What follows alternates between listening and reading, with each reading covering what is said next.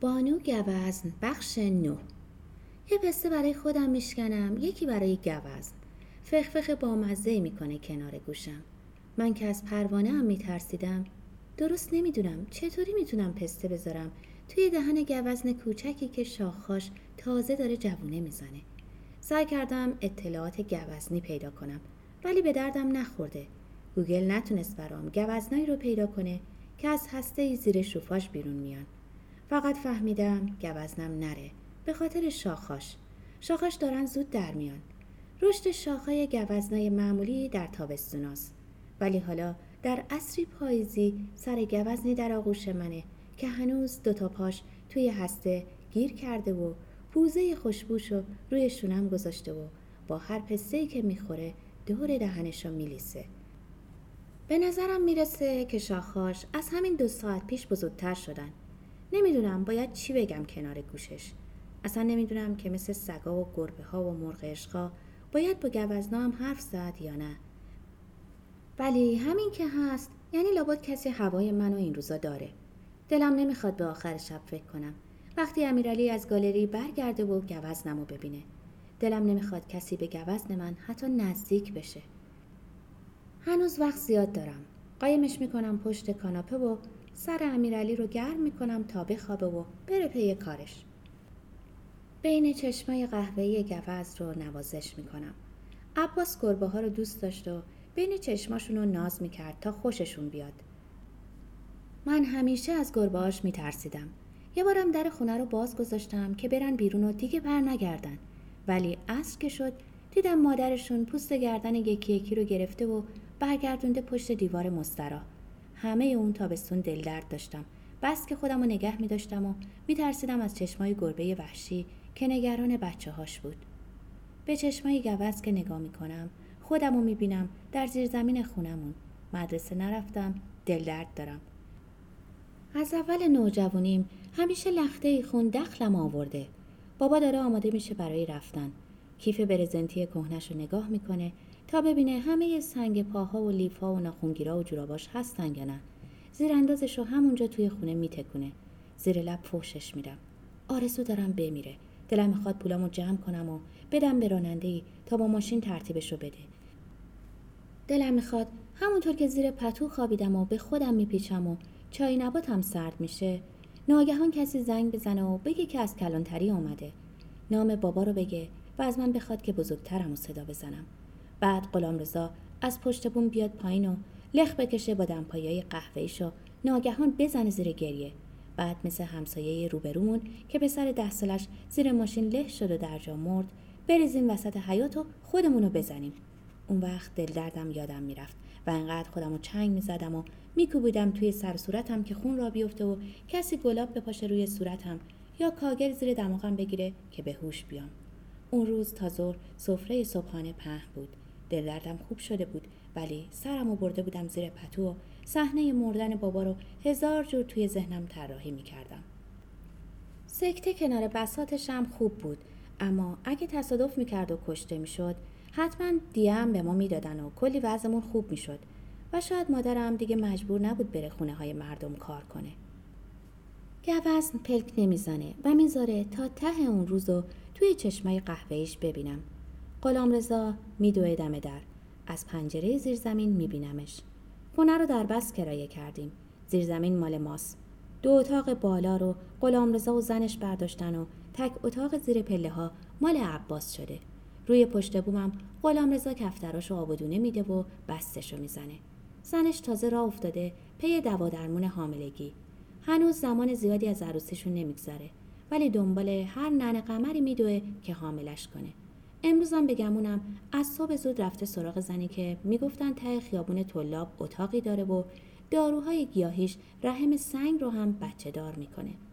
لابد غلامرضا نمی‌دونه که من خونم. لخ می‌کشه و در باز می‌کنه و دختری چادری میپره توی حیات صدای مرغ و خروسا نمی‌ذاره درست بفهمم چی میگن. غلام رضا دستشو گذاشته بود دور شونه زن. گیج شدم. اصلای پرده زیرزمین می‌بینم که زن چادرشو باز کرده و میخنده.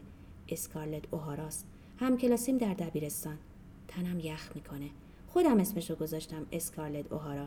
بس که کمر باریکه. لق می‌زنه و راه میره. ولی خیلی اعتماد به نفسش زیاده.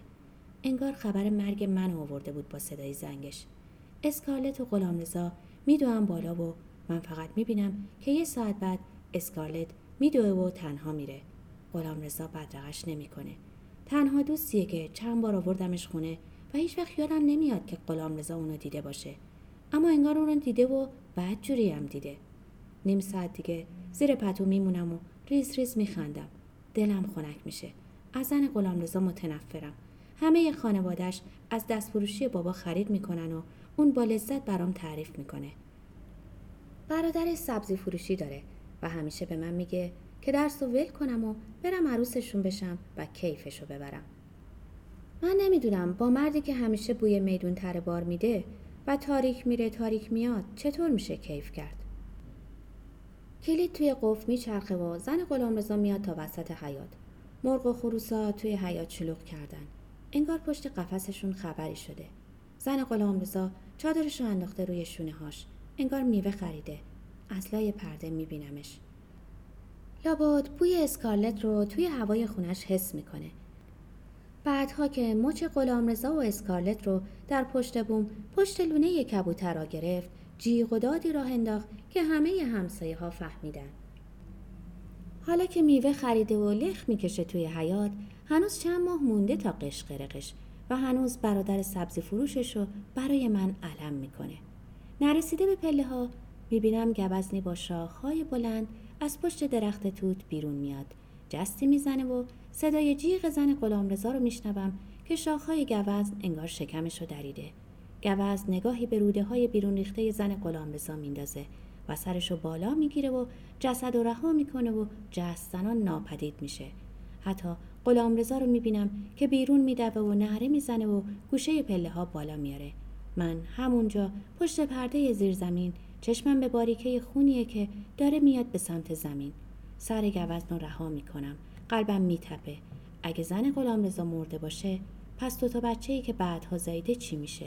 خودش همین حالا جایی در جنوب شهر مشهد لابد داره به غذای ظهرش می‌رسه. شایدم اون زنی که من سالهاست از اون بیخبرم اسکارلت باشه. گوزن پشت کاناپه آرومتر و کوچکتر از اونه که بتونه در گذشته دور شکم زنی رو دریده باشه. گوزن فقی می‌کنه و من میترسم و عقب میرم. قلبم داره از سینم بیرون میجهه. نیاز به سیگار دارم. به زحمت از جان بلند میشم. جرأت ندارم به گوزن نگاه کنم. ترس افتاده به جونم. ترس برای زنای حامله ای که خون لخته شده پشت جفتشون کمین کرده هیچ خوب نیست. اون روده های بیرون ریخته نمی‌تونه دوباره برگشته باشه. توی شکم زنی که کیسه میوه های ارزونش پخش شده بود توی حیات چطور ممکنه اون سیبا و خیارای درهم و کوچیک و بزرگ توهم باشه؟ حتی رنگ استفراغ غلامرضا کنار نرده ها زرد بود. لابد بعدش خیال بوده. لابد بعد روی ماجرا ماله کشیدیم. شاید به همسایه ها و فامیل گفته باشیم که زن غلامرضا زیر چرخهای ماشین له شده. شاید برای همین من از مشهد فرار کردم و هرگز دلم نخواست برگردم. به روزای نوجوانیم.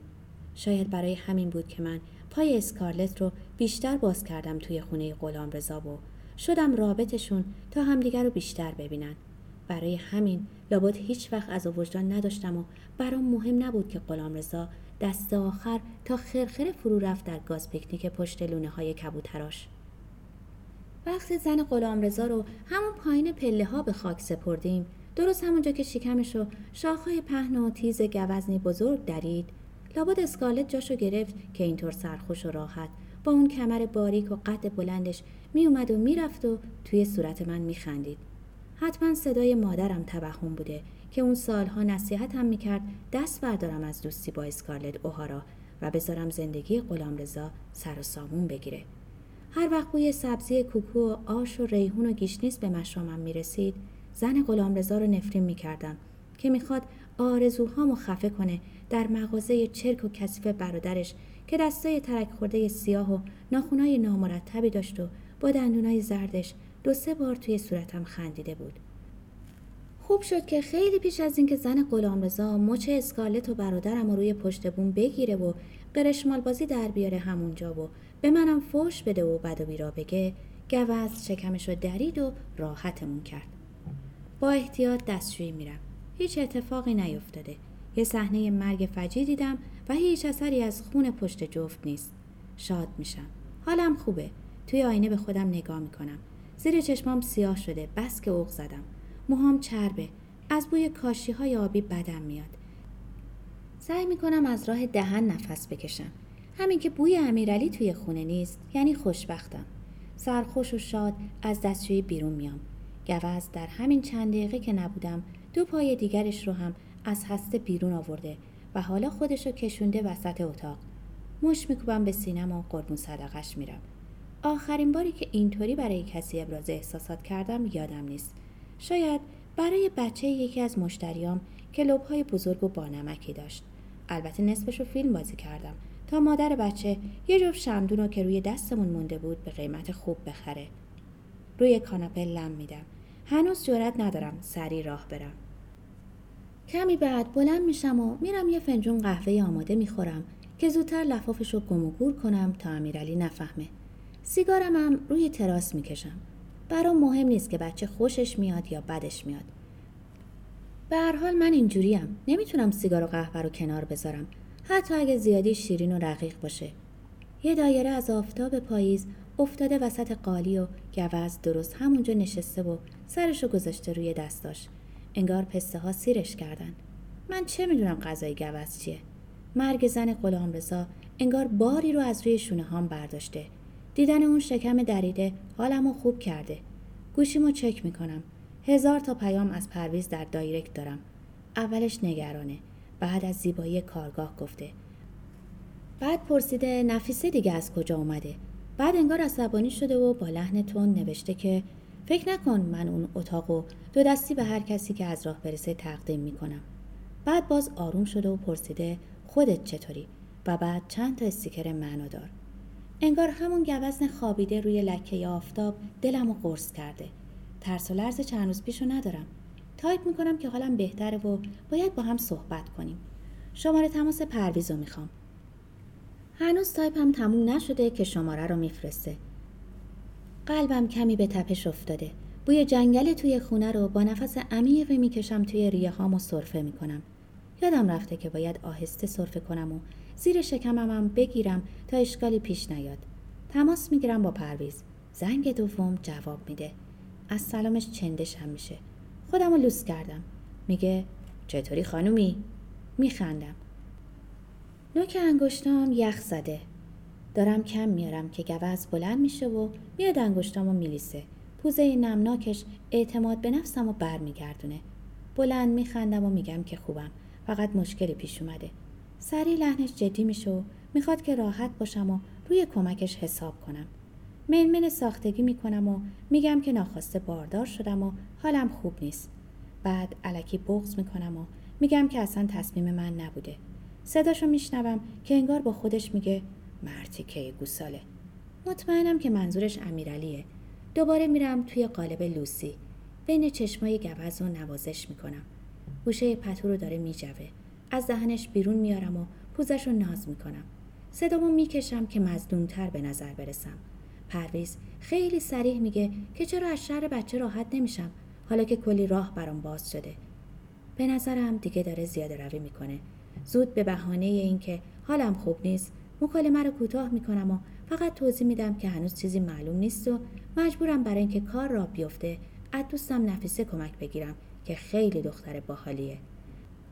پرویز با صدای رگدارش میگه باحالتر از خودت. میخندم و سری کانالم رو عوض می‌کنم و رسمی تر میشم. خیالم راحت میشه. شیر فهمش کردم که من حال و هوای مادر شدن ندارم اصلا و جسم اضافه رو دارم حمل می‌کنم که شاید هم نمونه. اگرچه انگار مجبوره از ترس پدر بدبوش بمونه. پرویز میگه روی کمکش حساب کنم و اینکه هر طور خودم صلاح می‌دونم. حالیش می‌کنم که تا عصر می‌تونم به تلفنش جواب بدم و بعدش دیگه از خانومی و استیکر قلب خبری نیست. تلفن رو که قطع می‌کنم دلم می‌خواد با گوزن حرف بزنم. شقیقه ها میکوبه. باید هر طور شده برم از یخچال برای خودم چیزی پیدا کنم. فوش میدم به امیرعلی که از صبح تا حالا حتی زنگ نزده و پیش خودش فکر نمی‌کنه که زن حامله بدبختی مثل من نیاز به غذا داره. همه اینا رو به گوز میگم و اونم گوش میده. در یخچال باز می‌کنم. دو تا تیکه پیتزا افتاده تا یخچال. همونا رو می‌خوام بخورم که گوز میپره و ظرف رو میندازه روی زمین و پیتزاها رو لیست می‌زنه.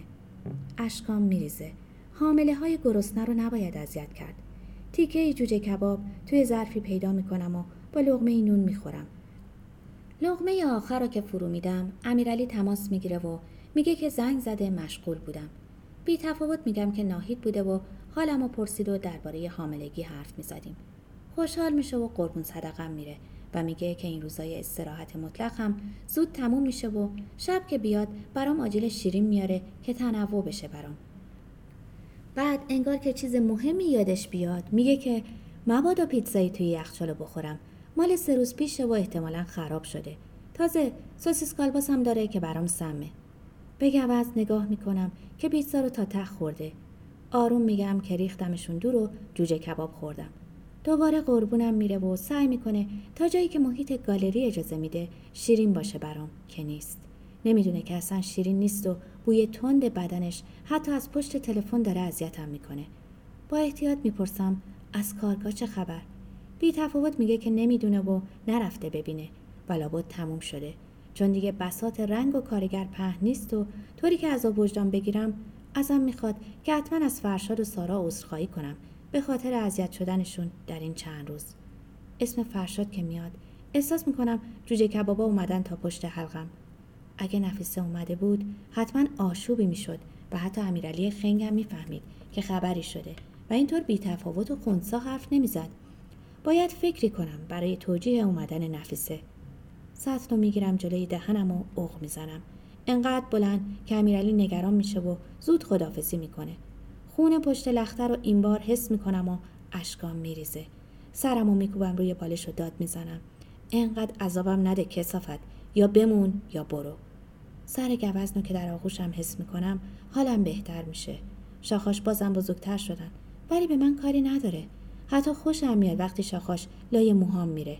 انگار دستیه که پوست سر داغم و ماساژ میده.